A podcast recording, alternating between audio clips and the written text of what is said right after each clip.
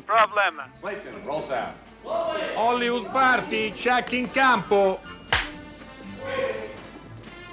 Action.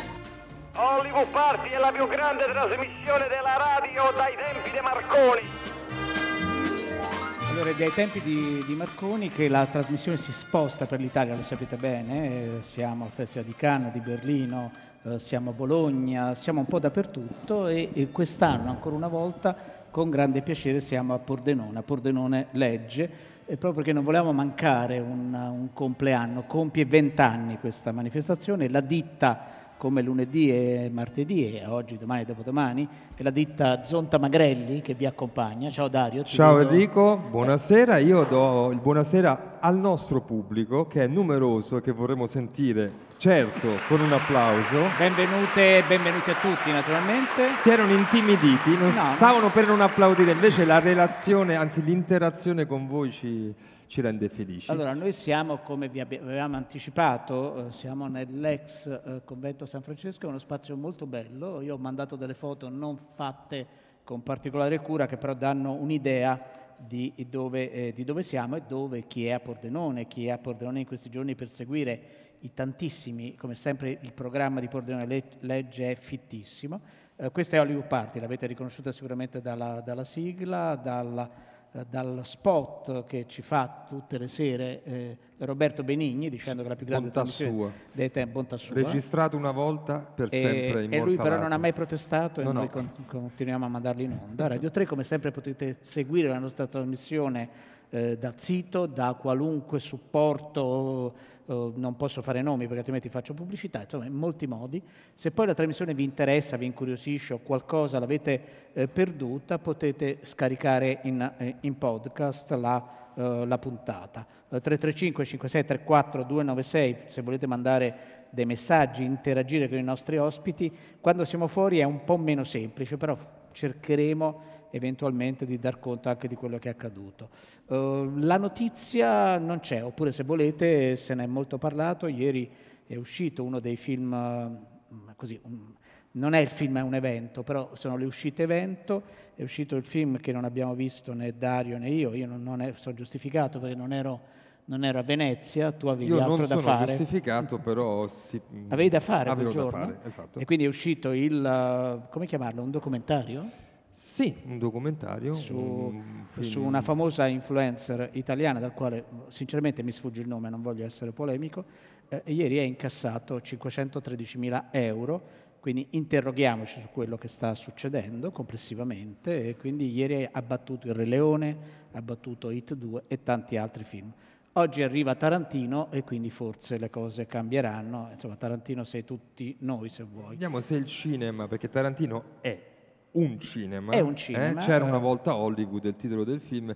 Se è così, riprende la testa di questa classifica che per un attimo è stata Sì, spodestata. vediamo, vediamo cosa Da un succede. company film. Ieri sera abbiamo mandato in onda alcuni momenti della conferenza stampa eh, fatta a Roma dai protagonisti e dal regista di C'era una volta ad Hollywood, però noi cominciamo subito con la musica, come sempre la musica scelta eh, in totale sintonia fra chi conduce e la nostra Arcadia ha a che fare, e poi vi spiegheremo perché, con il nostro primo ospite. When I was a young man courting the girls, I played me a waiting game. If a maid refused me with tossing curls, oh, I'd let that old earth take a couple of whirls while I plied her with tears place of pearls. And as time came around, she came my way. As time came around, she came.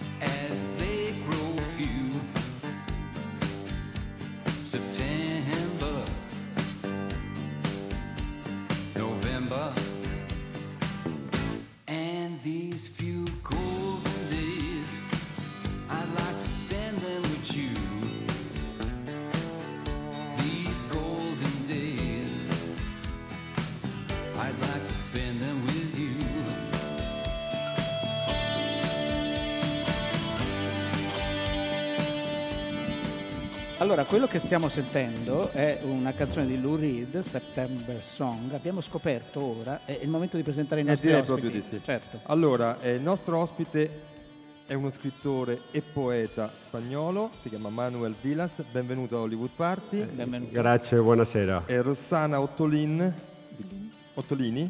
Me- ho perso una stesso.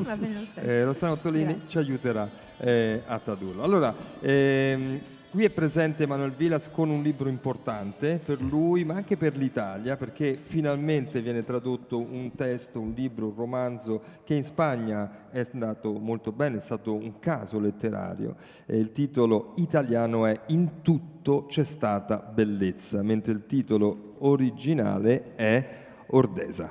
Sí. Ordesa che vuol dire Es, eh, eh, bueno, es un lugar eh, especial porque era el- el- mi, mi novela habla de mis padres y a mi padre le gustaba un lugar en España que se llama Ordesa, que es un parque donde hay montañas, eh, árboles, un sitio muy hermoso. Esa es la razón. È un luogo speciale, nel mio romanzo si parla in particolar modo dei miei genitori e mio padre amava moltissimo questo luogo, Ordessa, che è un parco naturale sui Pirenei spagnoli. Ma torniamo all'Urid, perché Sì. abbiamo voluto iniziare con la porque musica. cuando he escuchado a Lou Reed ya se me, me he puesto en clave Lou Reed. Diciamo che non appena sento le note di Lou Reed penso subito a quello e È devo giusto. cambiare cifre.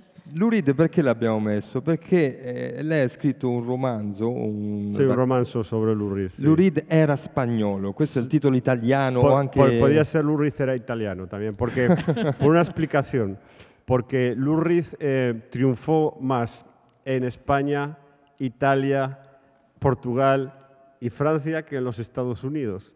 Eh, y al final de su vida, Italia, España y Portugal eran los sitios donde más conciertos daba, más que en Estados Unidos. Beh, eh, sì, però il titolo potrebbe anche essere Luride era italiano, perché curiosamente Luride ha avuto più successo in Italia, Portogallo, Spagna e Francia che negli Stati Uniti e verso la fine della sua vita ha dato più concerti in Italia, Portogallo e Spagna che non nel suo paese natale. Nel suo romanzo, in tutto c'è stata bellezza, lo diceva prima, no? è un romanzo sulla figura di, di suo padre, ma è anche sulla memoria. Lei in una delle, delle pagine dice che il dolore non si può misurare, no? non c'è un'unità di misura del, eh, del dolore. E se non lo si può misurare, come ci si deve o come o cosa accade ai personaggi del, del suo libro, no? quando comunque devono fare i conti con il dolore?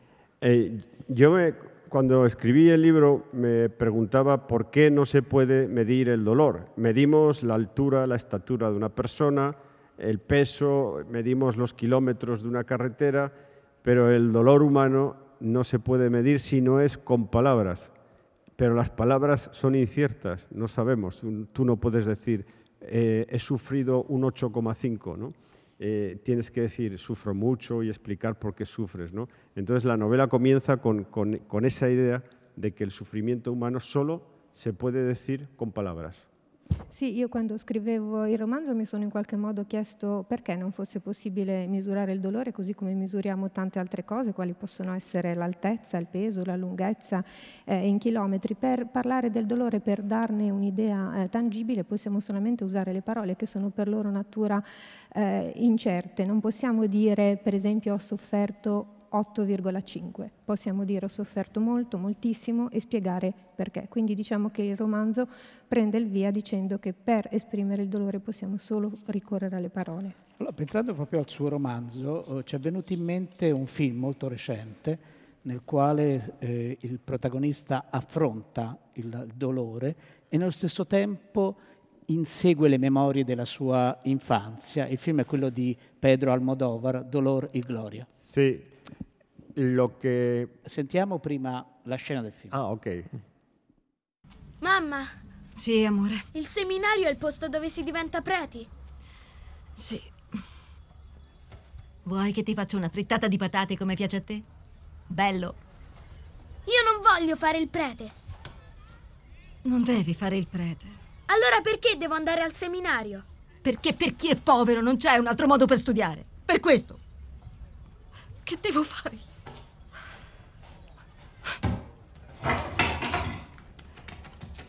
Salvador. Salvador.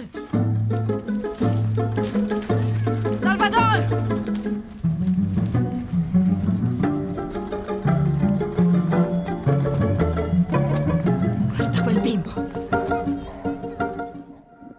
Ecco, questa che abbiamo sentito, appunto riprendo quello che stava dicendo Enrico Magrelli, è una clip tratta dall'ultimo film di Almodovar, Dolor y Gloria, che per alcune assonanze nostre abbiamo voluto sentire, perché si parla della memoria, eh, perché la memoria e il recupero della storia familiare eh, è importante, è centrale in questo suo romanzo. Tanto vorremmo sapere se le piace Almodovar, può, può dire Sí, anche me- di no, eh? me- Almodóvar me parece un enorme director, un gran director, y curiosamente en Dolor y Gloria ha sentido también la necesidad de contar su, su pasado familiar eh, y centrado específicamente en su madre, ¿no? Eh, también está, por ejemplo, hay una película que, que también en, en el ámbito en, en español eh, hace lo mismo que Roma de Cuarón. de. Astor. Em, em, particularmente yo, em, mi novela tiene más de Roma que de Dolor y Gloria, ¿no? Porque Dolor y Gloria es autobiográfica, pero es, mm, eh, hay más, eh, eh, es más Almodóvar y, y menos realista. Es más realista Roma de Cuarón. Sì, per me Almodovar è un grandissimo regista e come possiamo vedere in Dolore e Gloria anche lui ha sentito la necessità di eh, recuperare, di concentrarsi sul suo passato e lo ha fatto focalizzandosi in particolare sulla figura di sua madre. Tuttavia c'è un altro film eh, che in qualche modo, anche lui ha delle assonanze, è intitolato Roma di Quaron, che credo eh, sia più vicino in qualche modo al mio romanzo, eh, perché è, perché Roma è più, mh, scusatemi, Dolori Gloria è più autobiografico, ma mh, tipicamente almodovariano, mentre penso che Roma sia in qualche modo più realistico. Però non è male no? l'idea di un film in- che è più almodovariano di quello che posso- può essere un altro modo, un altro racconto. Stiamo parlando, eh, conviene ricordarlo, con Manuel Vilas, che è uno degli ospiti di Pordenone Legge, e stiamo eh, ruotando intorno al suo libro. In tutto c'è stata bellezza, che come ricordava prima Dario Zonta, finalmente possiamo leggere anche in italiano. Eh, il tuo romanzo, ti- sono passato al tu, ti chiedo scusa, è la, è la cattiva abitudine di parlare con le persone di Por- cinema. por supuesto. Eh, ha avuto un successo eh, davvero eh, notevole, impressionante in, in Spagna. Come te lo spieghi? Al di là della bontà della scrittura, della storia, delle emozioni che ci sono. porque eh, trata un tema universal que es la relación entre padres, madres e hijos. Eh, esto, eh, todo ser humano eh, tiene que enfrentarse a su relación con su padre y con su madre. Entonces, eh, mi novela es lo que hace y, y un lector que lee mi novela enseguida ve a su propia familia allí, a su propio padre y a su propia madre. Y eso explica que tenga tanta fuerza emocional en el lector. Ma eh, io penso perché tratta di un tema, di, una- di un argomento assolutamente uni- universale, qual è il rapporto tra genitori e figli, tra padri e madri e figli o figlie. Ogni persona ad un certo punto della propria esistenza deve pur in qualche modo far fronte al rapporto con i suoi genitori e io credo che i lettori leggendo il mio romanzo vedano in qualche modo riflessa la propria famiglia e lì in questo consiste la grande forza emotiva del romanzo. Allora, Manuel Viles prima ci diceva che due dei registi che ama in modo particolare, uno è il grandissimo eh, Luis Berlanga, grandissimo regista e autore, anche in Italia stato- ci sono state retrospettive, c'è stata una grande eh, attenzione, e l'altro è eh, Buñuel, e noi abbiamo scelto proprio una scena da un film meraviglioso, sono tutti meravigliosi i film di Buñuel, che è La Via Lattea. Ascoltiamolo.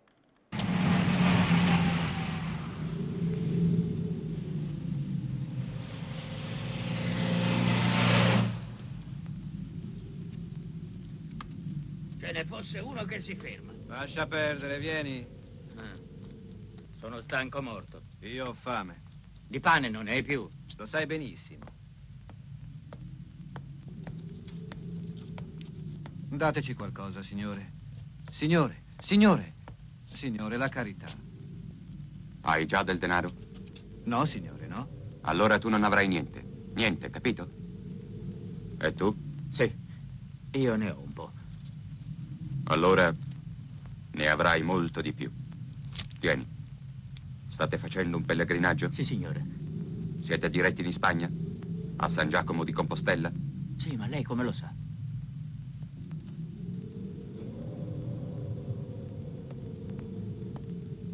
Andate, prendete una prostituta ed abbiate figli di prostituzione. Chiamerete il primo di essi, tu non sei il mio popolo, e il secondo, non più misericordia. Bene, questo è l'inizio del film La Via Lattea di Buñuel. Eh, chiederei subito a Manuel Vilas eh, quanto un autore come Buñuel eh, è importante cioè, eh, per uno scrittore, per, ah, per, un cittadino spagnolo. Anzi, bueno, Buñuel, en el caso de Buñuel mucho, porque además eh, es, yo soy de la misma tierra que él, del, mismo, del mismo lugar. Y eh, allí heredamos un sentido del humor muy fuerte, muy, espectacular. El Buñuel es, antes que otra, a veces se entiende mal eh, la significación de Buñuel, pero Buñuel es, como Kafka y muchos otros, un humorista. Es antes que otra cosa un gran humorista, como lo fue Berlanga, que también fue otro humorista. Eh, son visiones de la vida eh, sin solemnidad, eh, visiones de la vida llenas de, humor negro, de, humor que no tiene límite. Y el humor siempre es, el, el, el fundamento del humor es poner en cuestión la autoridad. Eh, nel mio caso eh, Buñuel conta tantissimo anche perché siamo nati nella, nella, stessa terra ed è una terra che lascia in eredità ai suoi figli un senso dell'umorismo molto profondo, direi un senso dell'umorismo addirittura spettacolare. A volte credo che il messaggio di Buñuel non venga compre- compreso appieno, io credo che Buñuel come Kafka sia in primo luogo un umorista es- esattamente come, come Berlanga che abbiamo citato prima e le loro visioni della vita sono prive di solennità, sono ricche di un umore nero, un, umore, un umorismo illimitato e l'umorismo è la migliore arma per mettere in discussione l'autorità. Non so se sia umoristica o meno, però nel libro i personaggi, il padre, la madre, i figli, lo zio, hanno i nomi di grandi compositori della musica classica. Il padre è Bach, la madre Wagner, i figli Vivaldi e Brahms. Perché la madre Wagner? Cioè, Wagner, ci, insomma, ci pen- pensiamo a qualcosa di più. ¿Cómo nace? Es un poco, tiene que ver con la pregunta anterior de Buñuel, es una, un, un, sentido del humor. Sí. Eh, yo tenía que llamar a mi familia con nombres pero no podía utilizar los nombres reales y, tampoco me apetecía inventarme nombres normales y utilicé los nombres de la música. Es, es un humorismo, es una forma del humor. Certo.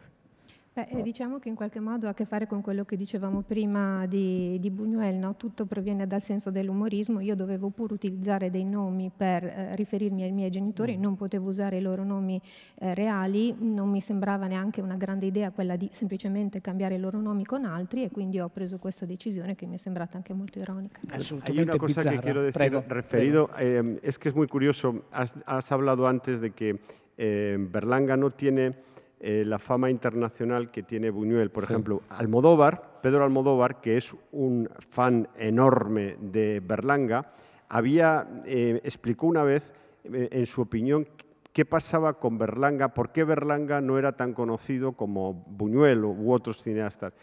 Y, llegó a la, y es porque en el cine de Berlanga los personajes hablan todos a la vez y eso dificulta mucho ser entendido en otras lenguas. Eh, no sé si recordáis, a un español no, no, tiene problemas, pero a alguien, de repente tú ves una película de Berlanga y todos los personajes están hablando todos a la vez. Y eso lo decía eh, Almodóvar, decía, a Berlanga le pasa esto. Eh, c'è una cosa curiosa che vorrei dire a proposito di quello che eh, avevi detto prima, che Berlanga in qualche modo è meno conosciuto eh, di Buñuel e Almodovar, che è un grandissimo appassionato fan di Berlanga, ne ha dato una spiegazione. Ha detto che cinema, nel cinema di Berlanga spesso i personaggi parlano tutti insieme e questo chiaramente crea delle difficoltà nella traduzione e nel doppiaggio. Non so se riuscite a fare mente locale, ma ci sono delle scene di film di Berlanga in cui all'improvviso tutti eh, i personaggi si mettono a parlare, quindi al naturale può passare, ma con la traduzione e il doppiaggio diventa difficile. E questo conferma il fatto che Berlanga, nei film di Berlanga, molti personaggi parlino contemporaneamente anche la sua modernità, perché questo poi nel cinema contemporaneo no. è quasi una regola.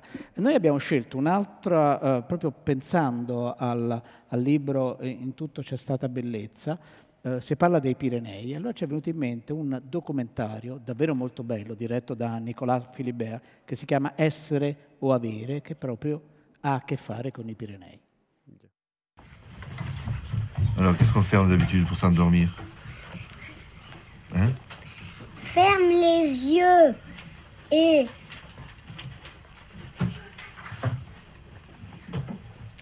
C'est là-bas que ça se passe ou là Là. Alors, restons là. On en est, ferme les yeux. Ferme les yeux. Ferme les yeux et compte. Compte les Ma. Oh là là. Mouton. Bon. Dans ta tête. Pourvu. Pourvu que je ne fais, Fasse. fasse pas de cauchemar. Qu'est-ce que c'est un cauchemar? C'est un vilain cauchemar. Un vilain? Un vilain rêve. Oui, tu en fais des cauchemars des fois? Euh, oui. Ah, Qu'est-ce que tu vois fois, Qu'est-ce que tu vois dans tes je cauchemars, Axel? presque plus de cauchemars. Qu'est-ce que je- tu vois dans tes cauchemars, Axel? Des fantômes. Des fantômes? Oui. Eccoci, questo è un estratto del film Essere e Avere di Nicolas Philibert che eh, racconta la storia di una classe unica eh, in un paesino nelle montagne eh, dei Pirinei, lato francese. Ehm, Nico, Emmanuel Villas, i Pirenei sono un personaggio di questo film? Eh, qual è eh, l'importanza dei Pirenei?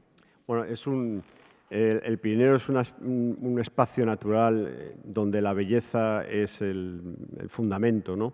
Y hay otra cosa, en mi novela otra cosa importante referida al Pirineo. Eh, es un símbolo de lo que eh, permanece. Las familias, las personas pasamos por este mundo, vivimos y desaparecemos.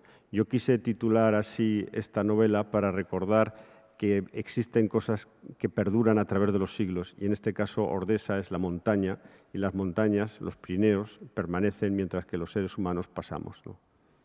Beh, il- I Pirenei sono uno spazio naturale dove la bellezza è il fondamento, la fa assolutamente da, da padrona.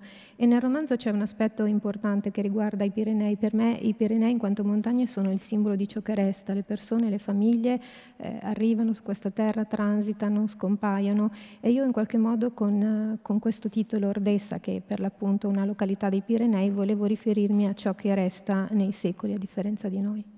Manuel Vina, noi la ringraziamo moltissimo, sono tornato a lei adesso. momento di- Ai saluti torniamo a Sì, lei. torniamo a lei. Usciamo Grazie dall'intimità. Un piacere, un piacere per Grazie di essere stato con noi. In eh, tutto c'è stata bellezza, devo dire un titolo bello in italiano, tanto quanto quello in lingua originale. Grazie infinite. Alla Grazie prossima. mille, grazie mille. L'applauso del nostro nutrito pubblico, possiamo dirlo? Perché insomma abbiamo fatto un certo salto rispetto agli anni scorsi, eravate un po' di meno, ma eravamo anche in un altro luogo. Cosa accade E adesso? adesso c'è una musica, credo.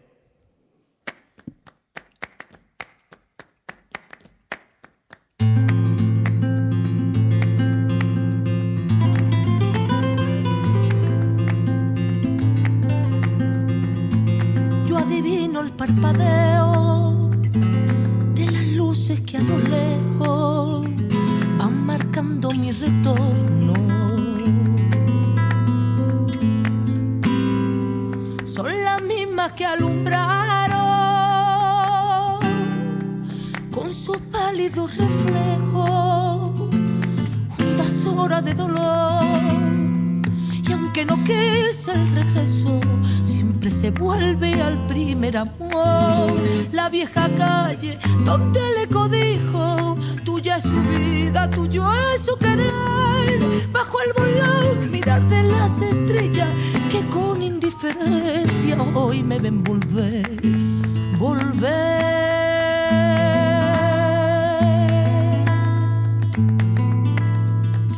Con la frente marchita, la nieve del tiempo platearon mi sien. Sentir que es un soplo la vida, que 20 años no es nada, que febril la mirada, honrante en la sombra, te busca y te logra vivir. Con el alma aferrada a un dulce recuerdo que lloro otra vez. Questo, ecco, per salutare le atmosfere spagnole, è un brano Volver di Estela Morente, sempre in riferimento al cinema eh, di Pedro eh, Almodovar. Quindi siamo entrati subito in media res con un- uno degli autori più attesi, più importanti, ma ce ne sono tanti di queste edizioni di Pordenone Legge e adesso abbiamo aperto il tavolo ai padroni di casa, diciamo Certo, così. e quindi noi andiamo via? Sì, più o Eh, meno sì. andare via. Valentina Gasbret, buonasera e benvenuta a Hollywood Party. Buonasera, Ciao, ciao, ciao. E abbiamo Alessandro Venier qui alla nostra serie- sinistra. E buonasera, Alessandro, eh, perché vorremmo poi raccontare, eh, tu sei in, in quota Cinema Zero, va bene quotissima, così? sì, In va quotissima, eh?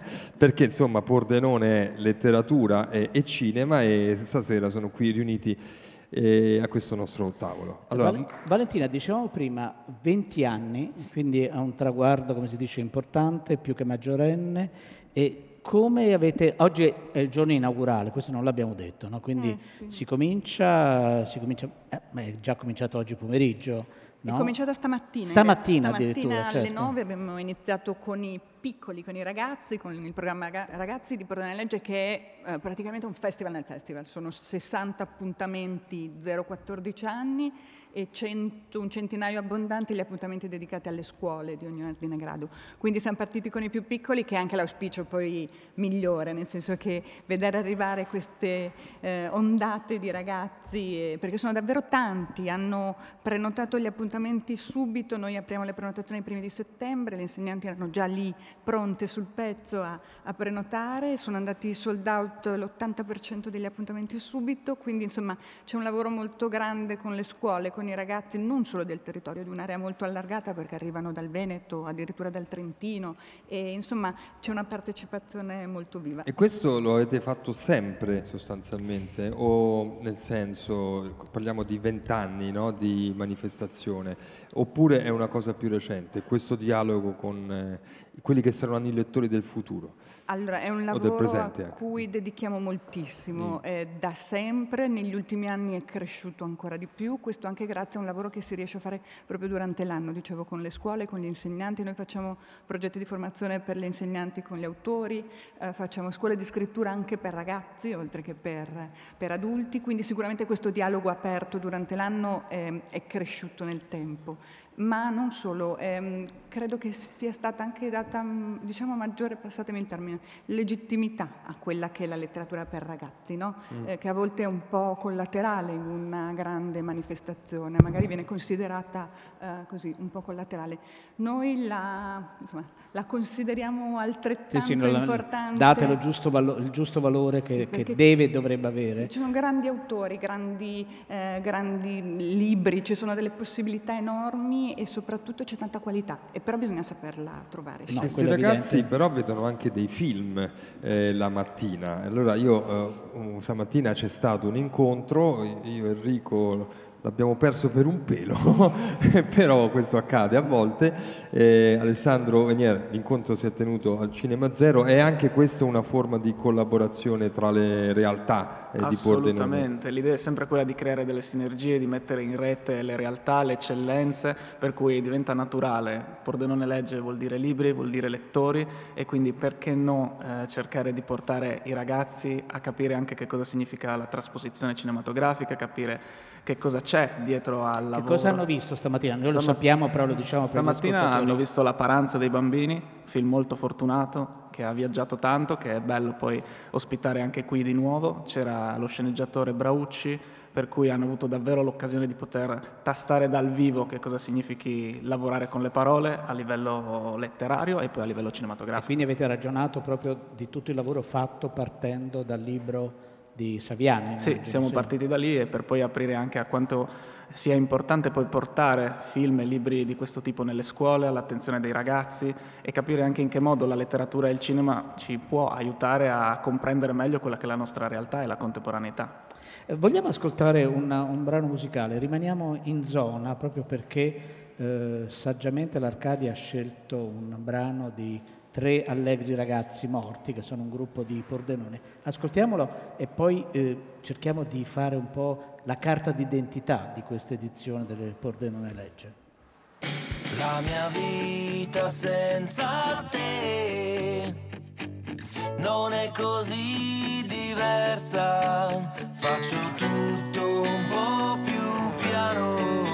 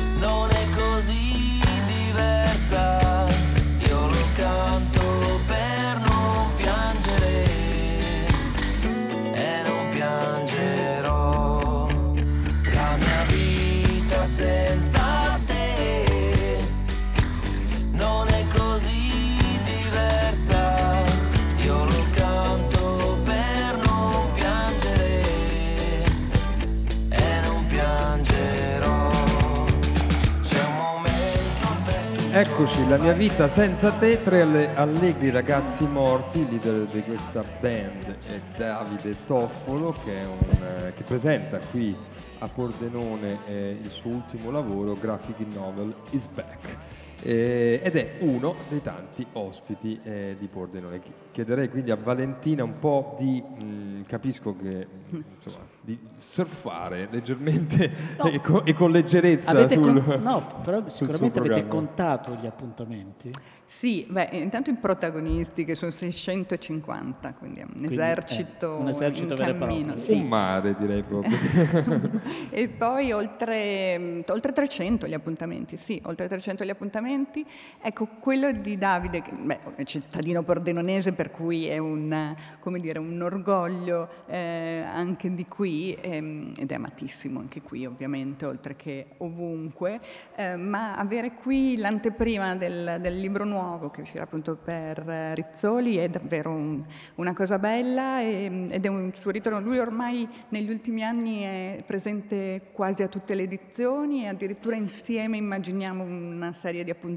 Quest'anno eh, il suo libro sarà presentato in dialogo con Alessandro Baronciani e, e poi lui in un altro appuntamento presenterà Igort e, e quindi insomma eh, un altro appuntamento che poi può legare il cinema perché No, no, no, Certo. anche perché eh, lo ricordiamo per i tre ascoltatori che non lo sapessero, che fossero Igor visti. ha Ecco. proprio licenziato per lo schermo eh, un film secondo me notevolissimo che è appunto 5 il numero perfetto Mm. Certo. con Tony Servillo, Bucci Rosso, eh, c'è anche una bravissima Valeria, uh, Valeria Golino. Mm. Uh, quindi 650 ospiti, 300 appuntamenti e, e, e, soprattutto ci sono tantissimi visitatori, ascoltatori, lettori che eh, frequentano tutti questi appuntamenti.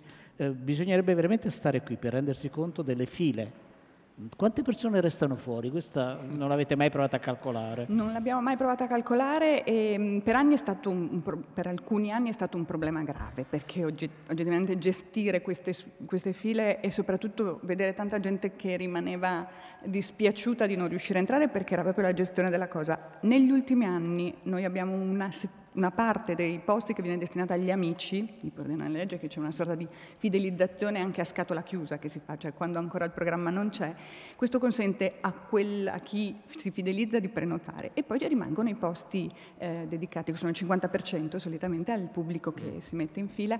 Io devo dire però che la fila ha un aspetto anche eh, sociologico interessante perché pare che... C'è uno scambio di libri, nascono, di indirizzi... Sì, ma addirittura di... qualcosa di più. Ah, anche, ma io, io, io, no, ma io, amori, no, cose, ma insomma. Storie. Ieri, ieri, è arrivato, ieri, è arrivato, un sms di una nostra ascoltatrice eh, fedelissima mm. che insieme al marito vanno molto al cinema e ieri proprio ha scritto sì, io non faccio i nomi per rispetto della privacy, diciamo così, forse possiamo anche farli, ma non li faccio.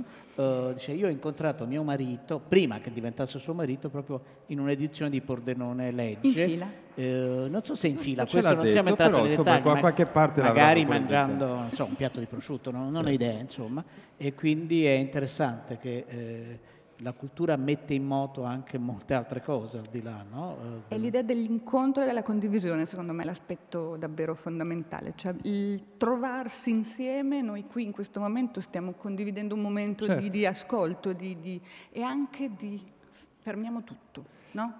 rallentiamo i tempi, vediamo, stiamo, stiamo lì ad ascoltare certo. in un momento di frenesia e follia che c'è. Forse ovunque. questo è un una parte di una, risposta, di una risposta a una domanda che si rinnova in me ogni anno che vengo a Pordenone ed è questa, che ehm, queste manifestazioni letterarie, non solo Pordenone, anche altre, comunque attivano eh, tanto pubblico, tanti cittadini appunto.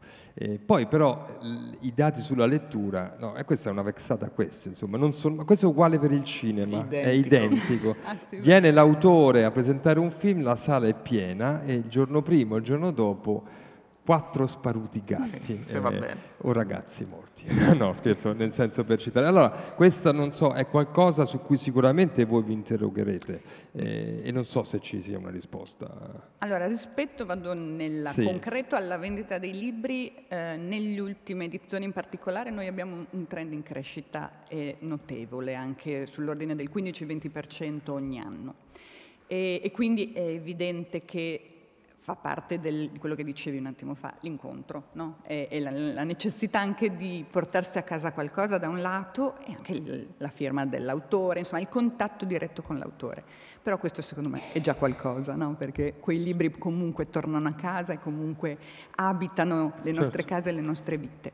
E rispetto alla vendita dei libri in generale è, una, è un problema un po' più ampio ovviamente che riguarda tante questioni e non soltanto eh, i social e non soltanto internet e non soltanto questo. Eh, io credo che sia un problema proprio allargato alla cultura in genere, quindi al cinema. No, infatti. È la sensazione che siano sempre gli stessi un po' che sì, si muovono. Per fortuna, per ci vogliamo fortuna... bene, siamo, ci stiamo vicini. No, per fortuna è abbastanza cospicuo anche questo sì. gruppo. Alessandro, Alessandro Venier, quali altri appuntamenti proprio di cinema ci saranno già domani, mi pare, già domani, già domani mattina, Già domani, continua il il discorso portato avanti con la trasposizione cinematografica, per cui già domani mattina avremo un altro film, sette minuti dopo mezzanotte, e venerdì un altro ancora che è Zanna Bianca. E poi Valentina prima diceva una cosa molto importante, che è quella di lavorare con i lettori giovani, anche il nostro obiettivo insieme a Pordenone Legge è quello di lavorare sugli spettatori giovani, per cui ci sono due laboratori dedicati ai ragazzi delle medie e ai ragazzi delle superiori, e poi a Pordenone Legge avviene una cosa bellissima, che è la premiazione finale, l'incontro finale con Scrivere di Cinema, che è questo premio, concorso dedicato alla critica cinematografica nazionale giovanile dai 15 ai 25 anni e avviene proprio qua. Qua abbiamo l'opportunità di leggere, di premiare, di rileggere le recensioni di questi giovani che arrivano da tutta Italia. Allora noi siamo quasi in chiusura di questa puntata, questa sera alle 21 eh, ci sarà un dialogo, eh, Pippo Baudo dialogherà con Alto- Aldo Grasso e noi volevamo, non abbiamo qui Pippo, forse domani, se siete molto buoni a casa, vi racconteremo cosa si sono detti questa sera, eh, però abbiamo scelto alcuni dei film eh, interpretati da Pippo Baudo e in particolare, proprio perché ci sembra radiofonicamente molto efficace, un film in cui Pippo Baudo si misura con Alberto Sordi in Sono un fenomeno paranormale e quindi io direi di ascoltarlo. Il professore Roberto Razzi è reduce da un viaggio molto interessante e stimolante in India. È un viaggio, a dire la verità, eh, che l'ho visto protagonista anche di un brutto incidente, fortunatamente concluso senza, senza danni, vero? Con danni. Bene, il professor Razzi ha girato in India del materiale, materiale che eh, utilizzerà nella sua trasmissione per sostenere la sua tesi, quella tesi che lo vede protagonista da tanto tempo in televisione, e cioè che il paranormale non esiste. È tutto un imbroglio, un inganno, un trucco. È vero, professore? Esattamente.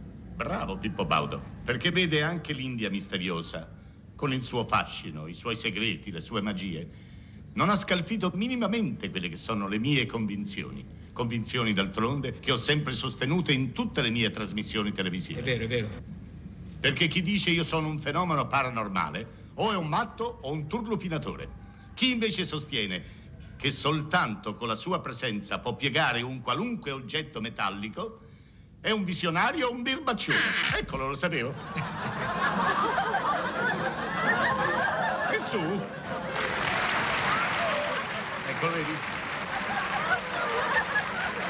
E vabbè. Peraltro un trucco perfettamente riuscito. Professore Razzi, lei nel corso di questo viaggio ha conosciuto altri fenomeni che ha demistificato.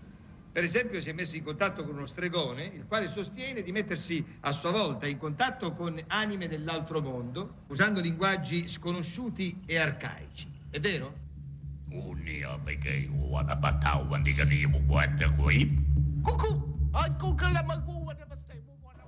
Allora, appunto, questo era solo un fenomeno paranormale, un film piuttosto divertente. Poi all'epoca non fu trattato benissimo dalla, dalla critica, a volte Questo capita, accade. accade quasi Certo. sempre, eh, e però appunto mettere insieme sullo stesso set Pippo Baudo, che lì, eh, forse vi ricorderete la scena, no? È eh, Sordi che è in uno studio, in uno studio televisivo, forse una domenica in, ma non viene, non viene definita, non viene etichettata la trasmissione, e incontra questo singolare eh, personaggio che poi riesce come una sorta di giuca scasella a, a- così, a- a- a provocare un'ipnosi collettiva fra un'ipnosi collettiva anche con delle sfumature d'altro tipo tra eh, il pubblico femminile presente eh, in studio. Però Pippo Baudo ha fatto anche dei musicarelli, no? Eh, ha recitato, se così possiamo chiamarlo, insieme ad Albano e Romina Power in costume, un film del quale in questo momento non ricordo il nome e forse non a caso l'ho dimenticato, può darsi, insomma.